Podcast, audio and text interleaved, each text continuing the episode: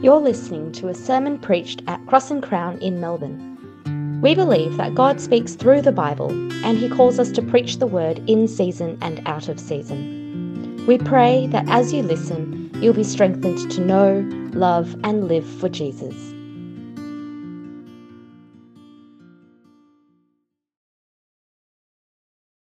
Over the last 4 years, a defining feature and characteristic of Cross and Crown is our love for the Bible. So that means when we open our Bibles and we hear it read, we are hearing God speak. So just like we have over the last 4 years, and so we will continue over the next, please open your Bibles and we will be in Ephesians 3, verses 1 to 21. For this reason, I, Paul, the prisoner of Christ Jesus on behalf of you Gentiles. You have heard, haven't you, about the administration of God's grace that He gave to me for you. The mystery was made known to me by revelation, as I have briefly written above. By reading this, you are able to understand my insight into the mystery of Christ. This was not made known to people in other generations, as it is now revealed to His holy apostles and prophets by the Spirit. The Gentiles are co-heirs, members of the same body, and partners in the promise in Christ Jesus through the gospel. I was made a servant of this gospel by the gift of God's grace that was given to me by the working of His power. This grace was given to me, the least of all the saints, to proclaim to the Gentiles the incalculable riches of Christ, and to shed light for all about the administration of the mystery hidden for ages in God who created all things. This is so that God's multifaceted wisdom may now be made known through the church to the rulers and authorities in the heavens. This is according to His eternal purpose accomplished in Christ Jesus our Lord. In Him we have boldness and confident access through faith in Him. So then I ask you not to be discouraged over my afflictions on your behalf, for they are your glory. For this reason I kneel before the Father, from whom every family in heaven and on earth is named. I pray that He may grant you, according to the riches of His glory, to be strengthened with power in your inner being through His Spirit, and that Christ may dwell in your hearts through faith. I pray that you, being rooted and firmly established in love, may be able to comprehend with all the saints what is the length and width, height and depth of God's love, and to know Christ's love that surpasses knowledge, so that you may be filled with all the fullness of God. Now to Him who is able to do above and beyond all that we ask or think, according to the power that works in us, to Him be glory in the church and in Christ Jesus to all generations, forever and ever. Amen.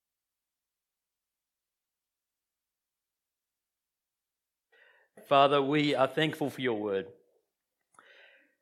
We give you thanks that it is clear, that it is open, that it cuts us to our heart. And we pray this morning, as we do remember and celebrate these 4 years at Cross and Crown and all that you have done, and as we look to the next 20 and 30 years as to what you might do, that once more we might be reminded of what you've done for us in Christ, what it looks like to be your people, and of the heart that you have for Melbourne and beyond.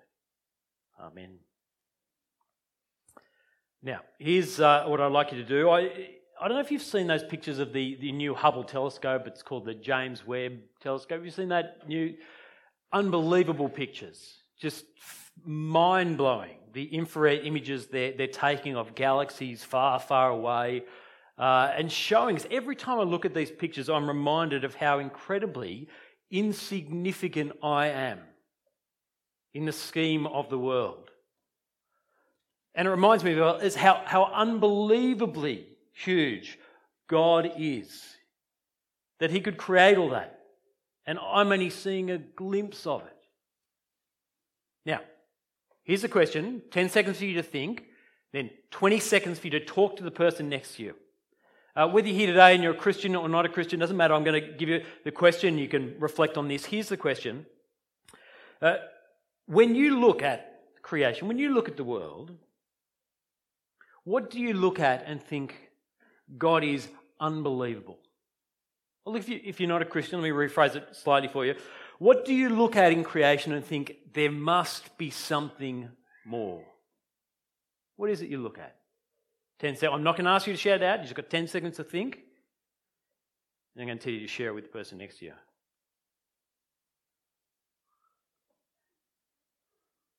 All right, there's an Australian 10 seconds. You've got 20 seconds to talk to the person next to you. Just share it with them. Don't explain it. Just share it very quickly. Okay. All right. I know that's not long enough. You can pick that conversation up a little bit later. That's absolutely fine. Now, I'm going to go on a limb here. I'm not going to ask you. I'm going to go on a limb, and I'm going to say there's something which probably didn't get shared amongst this room. Something that probably didn't come up. Probably wouldn't even feature in the top 5 if you would have more time and listen. That if you look at creation, look at the world, look at our society, the thing we generally would not point to say, God is unbelievable, look at what he is doing, he is so amazing and awesome, is the church. Now, I could be wrong.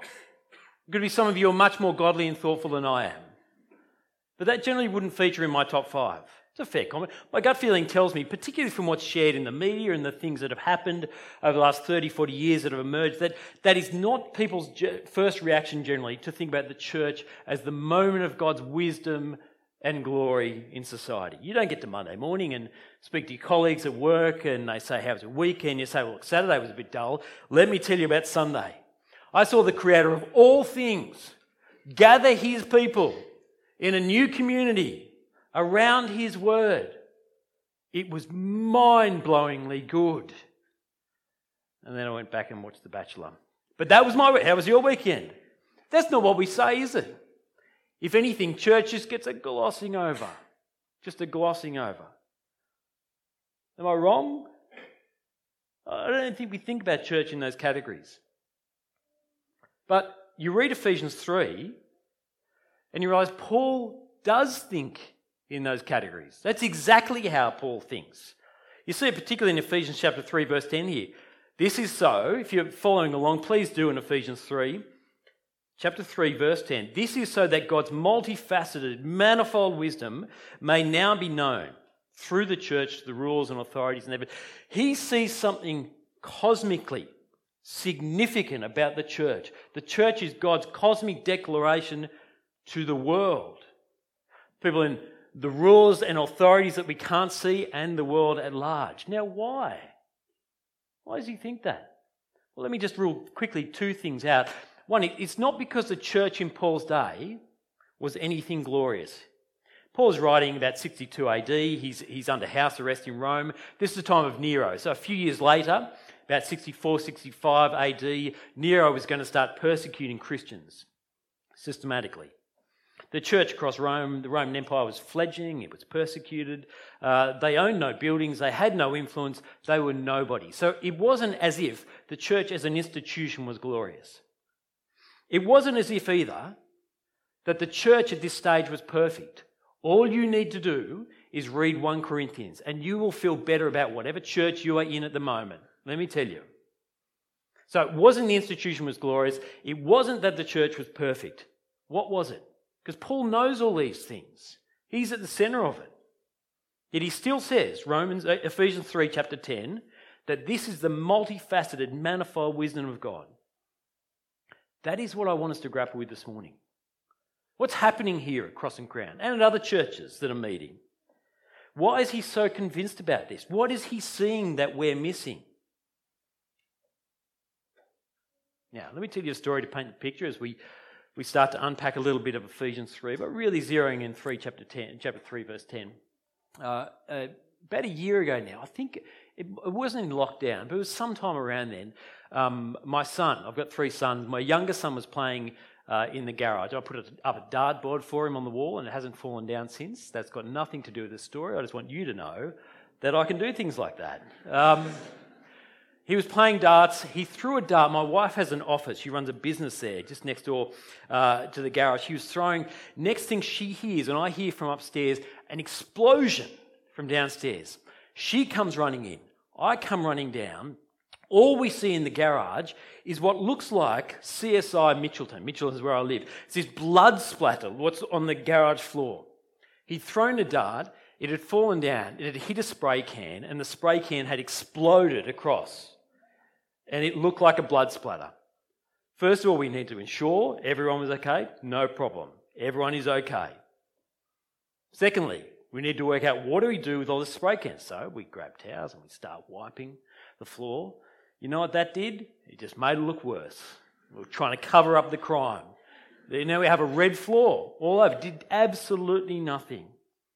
So now what we have in our garage is a permanent blood splatter, so that every time a client for Jacqueline walks through the garage, they get just a little bit nervous about what happened there. But we had no hope of cleaning that up.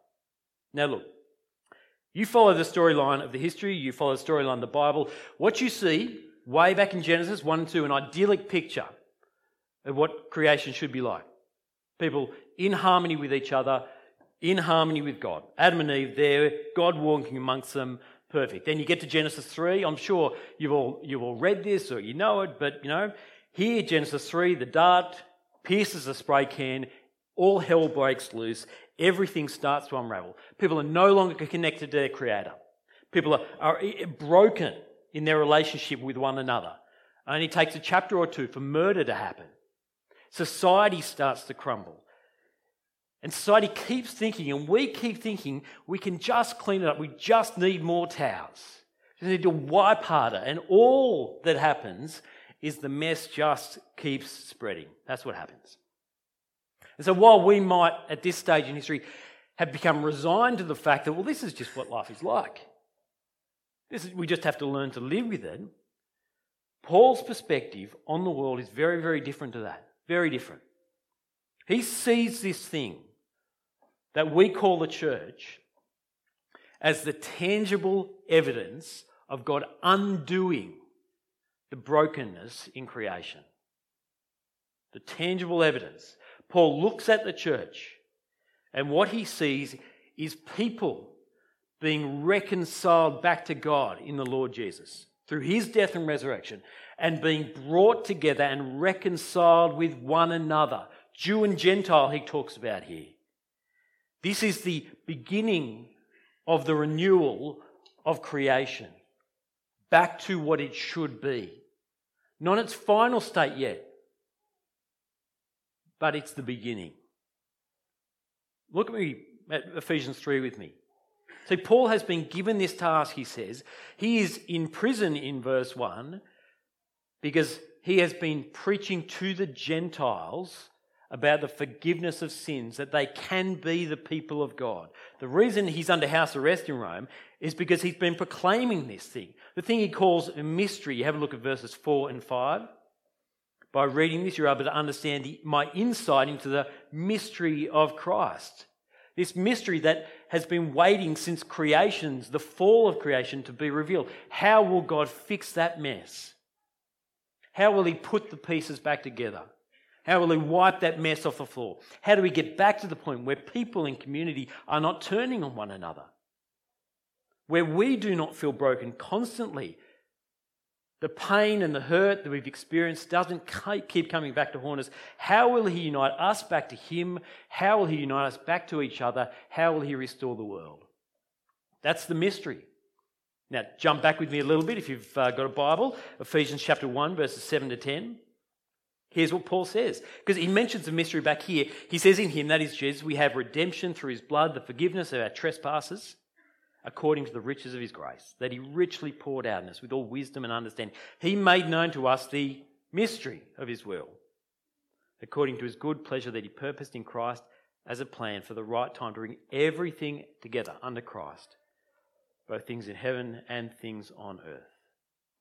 So Paul says there, he said, God redeems, he buys us back with his very blood here. He wipes away our sin, this undeserved gift to a wayward world of his very own Son. He pours out on us. And he makes known to us what the mystery of his will is. That is, he will bring us back to himself in Jesus. And he will bring us back to each other in the process. Paul's whole message, in fact, the reason he's in jail in verse 1 is because he is telling people this. Salvation is not just for the Jews, it's for everyone who would place their trust in Jesus. The church of God, the people of God, are no longer one people, all one race, all one culture. It is anyone who puts their faith in Jesus. You are not born into this family, you are adopted into it. And anyone can be adopted into it. Now, that may not seem like a huge shift, that anyone can be adopted into God's family, because we're 2,000 years on from when Paul writes this. But in Paul's day, that was outrageous, particularly as he was a Jew. He was one of the chosen people of God in the Old Testament. And he's saying anyone can be one of God's people. Now, it's outrageous, it's scandalous. All right, let me step into dangerous territory for a moment. It's as if King Charles, you know King Charles, you might have heard of him. King Charles, it's as if he said to us this, look, there's some room in my royal family at the moment. I don't know if you know, but there's some things been going on in the royal family. I know you're all watching Harry and Meghan. I know you're watching the documentary. It's as if King Charles said there's some room in the royal family at the moment, but what I'm going to do, if any of you would like to become a royal, just come on over, talk to me, and we'll start splitting up the wealth. That's all you need to do. Just come over, talk to me. You can have a castle. You might get a pony. I don't know what rich people do. But, you know, that's the kind. Here's the offer. You cannot tell me that is not an outrageous offer. And you cannot tell me that people would not be flying, booking their tickets over the other side for just a little bit of that wealth, even if it comes with a side of paparazzi. I'm okay with that. No, I want to live in the English countryside. I want a corgi. All the good things.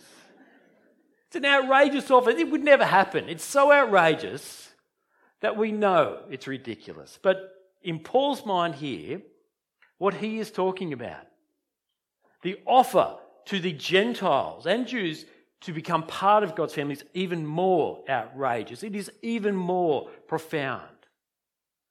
Through no effort of our own, we can be reconciled to God, adopted into his family, all the privileges of being his children. That is what Paul refers to in verse 8 when he talks about the incalculable riches, immeasurable riches of grace in Christ. That's what he's talking about. It's overwhelming. That's the reason Paul sees the church differently than we do. Because it is the gathering of people who are reconciled to God through this outrageous grace around the one who reconciles them. That is Jesus. That's what Paul sees when he looks at the church. Now, the church that we are so often so blasé about these days, it sits, Paul would say, at the very centre of God's eternal purposes for us in Jesus. You see what he said in verse 11 there? This is according to God's eternal purpose, which he accomplished in Christ Jesus. You flick back to Ephesians chapter 1 and you start to see this is no accident. God has chosen people to reconcile himself before the beginning of time. He always planned to bring everything under Christ. It is his eternal purpose. Paul is amazed at the love and the grace that God pours out in the redeeming work of the Lord Jesus. And he knows it's not an accident. So when he sees the church in the flesh, what he sees is God beginning the work that he promised to clean up the mess. That's what he sees. He sees the church in all its multifaceted or its manifold beauty. Now, two things. First, when we talk about the church, we are not talking about an institution. Paul has no concept at all of denominations, none whatsoever. I'm not saying those things are unimportant, I'm just saying they're not central. Those things exist for the local church. The hope for Glen Waverley, and the hope for Surrey Hills, the hope for Box Hill, and the hope even for Ringwood, as I hear it, is not FIEC, which is not Reach Australia. It's not Reach Australia. It's not the Anglican Church. It's not the Uniting Church. It's no other denomination. It is you. The hope for those places is Cross and Crown, and any other church of God in this area. Denominations and institutions, they're going to come and go. But what we see here is this microcosm of where God is ultimately taken. What we see in you, in your relationships, is the beginning of what God is going to do into eternity. This is the hope for this area and beyond. I'm not overstating the case. In fact, if anything, I'm understating it from what Paul is saying here. Here's the second thing. No one is pretending, least of all Paul, that church is perfect. No. Church is messy. It's full of broken people. That kind of funny but accurate, not that funny, but accurate aphorism they say, if you find a perfect church, don't go to it, you're going to ruin it. That is true. There is no perfect church to start with. Churches are not perfect. They're full of messy people. It is a fundamental truth of church that we are broken and need forgiveness. So it should not surprise us when there is brokenness here, because we're not perfect. God's work in the church has only just begun. It's not a finished work. It is a gathering of broken people who have been redeemed, who are reconciled to God, who are being changed from the inside out, but it is slow, deep, hard, painful work. But God is absolutely committed to seeing it done. Absolutely committed. You know, the manifold, the multifaceted wisdom of God here is seen not in the deification of some sort of institution or denomination, nor is it seen in the false face to others, the pretense that we are a perfect community. No. It's seen in the reflection and the refraction of what God has done for us in the people he is bringing together as they live out what it looks like to be redeemed. You'll have all, I'm sure this is true in Victoria, I come from Queensland where this stuff happens all the time. I'm sure you'll have held a large diamond in your hand before. You haven't? No. We used to use it as currency up in Queensland. I'll just tell you about it then. When you hold a diamond like this, the light refracts and reflects within there. So whatever goes in, it kind of comes out, which makes it look so beautiful, doesn't it? It's amazing to kind of hold up to a light or an image and see what happens within there. Multifaceted beauty. Not from itself, though, is it? It's what's coming in that creates the beauty. That's what Paul is saying in chapter 3, verse 10. In the local church, God's wisdom and manifold and multifaceted wisdom is seen not in the people itself, but in the thing that happens when God's goodness and grace is poured out in them and they live that out.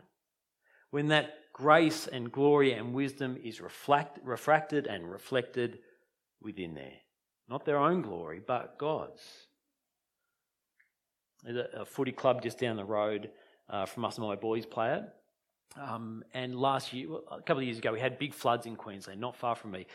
The footy club had spent over $1 million putting in a turf pitch, like an AstroTurf pitch over there. And amazing achievement. They got to the end of it, everyone's high-fiving each other, everyone's proud of the achievement. It was a really good pitch. It was excellent. The floods came, gone. They used it for 2 months. $1 million worth of AstroTurf gone.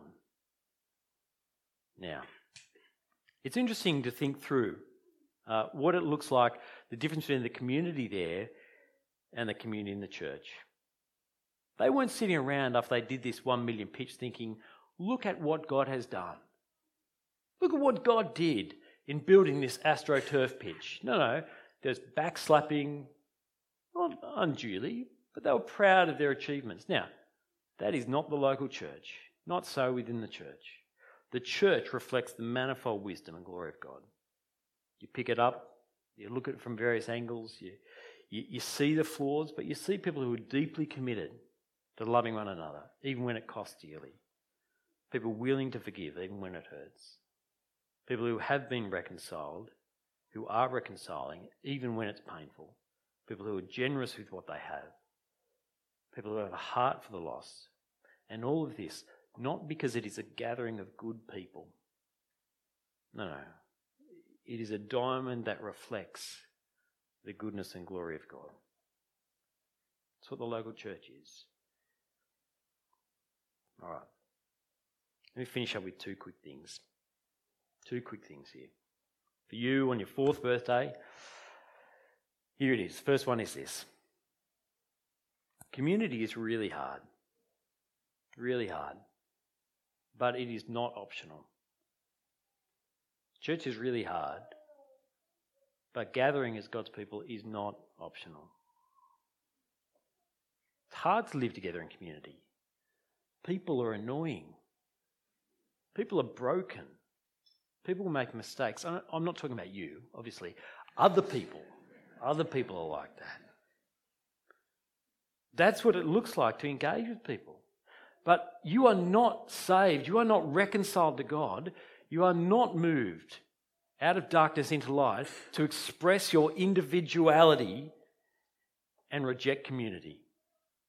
You are not saved into individuality. You are saved into community. And you just need to keep reading in Ephesians 4, or go to 1 Corinthians 12 or Romans 12, and you can see God doesn't bring you in just for self-fulfillment, but to grow you amongst the other people that he is transforming as well into the likeness of Jesus. That's what he does. You do not mature by sitting on a mountaintop and avoiding people. You will not grow by that. The more I interact with people, the more limits of my brokenness I push up against. The more of my sinfulness I see emerge, the more opportunity I have to grow in my understanding of how unbelievably gracious God was in saving me. I didn't know half the things that were wrong with me. You don't microwave maturity. You don't do it by hiving off. It takes time and it takes others. That's the first thing. This community is not optional. God is pulling you in here for a reason. He's calling you to engage. Here's the second thing, finally. I say, do not, as a community, hide the light that you have been given. Hide the light that has been poured out and refracted in here. There is a growing hostility to the gospel out there. There's no doubt about that. We're not being persecuted as other countries are persecuted at the moment, but there is a growing hostility. It's getting harder. It would be really easy just to kind of take the light that we have here and just stick a bowl over it and just have our own community here, closed court, just us, keep the world out. Just enjoy the light we have, hide it from the world, which is growing hostile. Alternatively, here's another option. We can just remove the bowl and we can just maybe adjust the light that's coming in and that we talk about so that we don't have hard conversations with people. We don't say the things that God says to us, to the world around us, in case it might offend them and the hostility grows. So we cannot do either. We were not saved by a watered-down gospel. God gets to define the terms of salvation and not. The Creator gets to define what it looks like to be part of the creation. Just as you needed to hear the gospel unadulterated in all its confronting glory, so did the 5 million other people in Melbourne and beyond. And just as you and I need to see and experience what the gospel looks like in these communities we call the church, so do the 5 million people who live in Melbourne. It's not just us. God's wisdom should not be hidden. The gospel must never be adjusted, lest it be robbed of usefulness for you and for anyone else who's searching and seeking for their Creator. You cannot hide. We cannot shrink back. I'm going to finish by praying these words that Paul finishes with at the end of Ephesians 3. Because his heart is that we would have the same perspective on the gospel and the church that he has. The same clarity about what God is doing in you as an individual and as a church for the good of you and Cross and Crown and this city. So would you join with me as I pray? Well, Paul reads Ephesians chapter 3 verse 14. He says, "For this reason we kneel before the Father, from whom every family in heaven and on earth is named. And our prayer is that he may grant us, according to the riches of his glory, that we are strengthened with power in our inner being through his Spirit, and that Christ may dwell in our hearts through faith, being rooted, firmly established in love, that we may be able to comprehend with all the saints, with all the Christians, what the length and breadth and width and height and depth of God's love is, and to know Christ's love that surpasses knowledge, so that we may be filled with the fullness of God. And so now, to him who is able to do immeasurably more than all we ask or think, according to the power that works within us, to him be glory in the church and in Christ Jesus in all generations, forever and ever. Amen."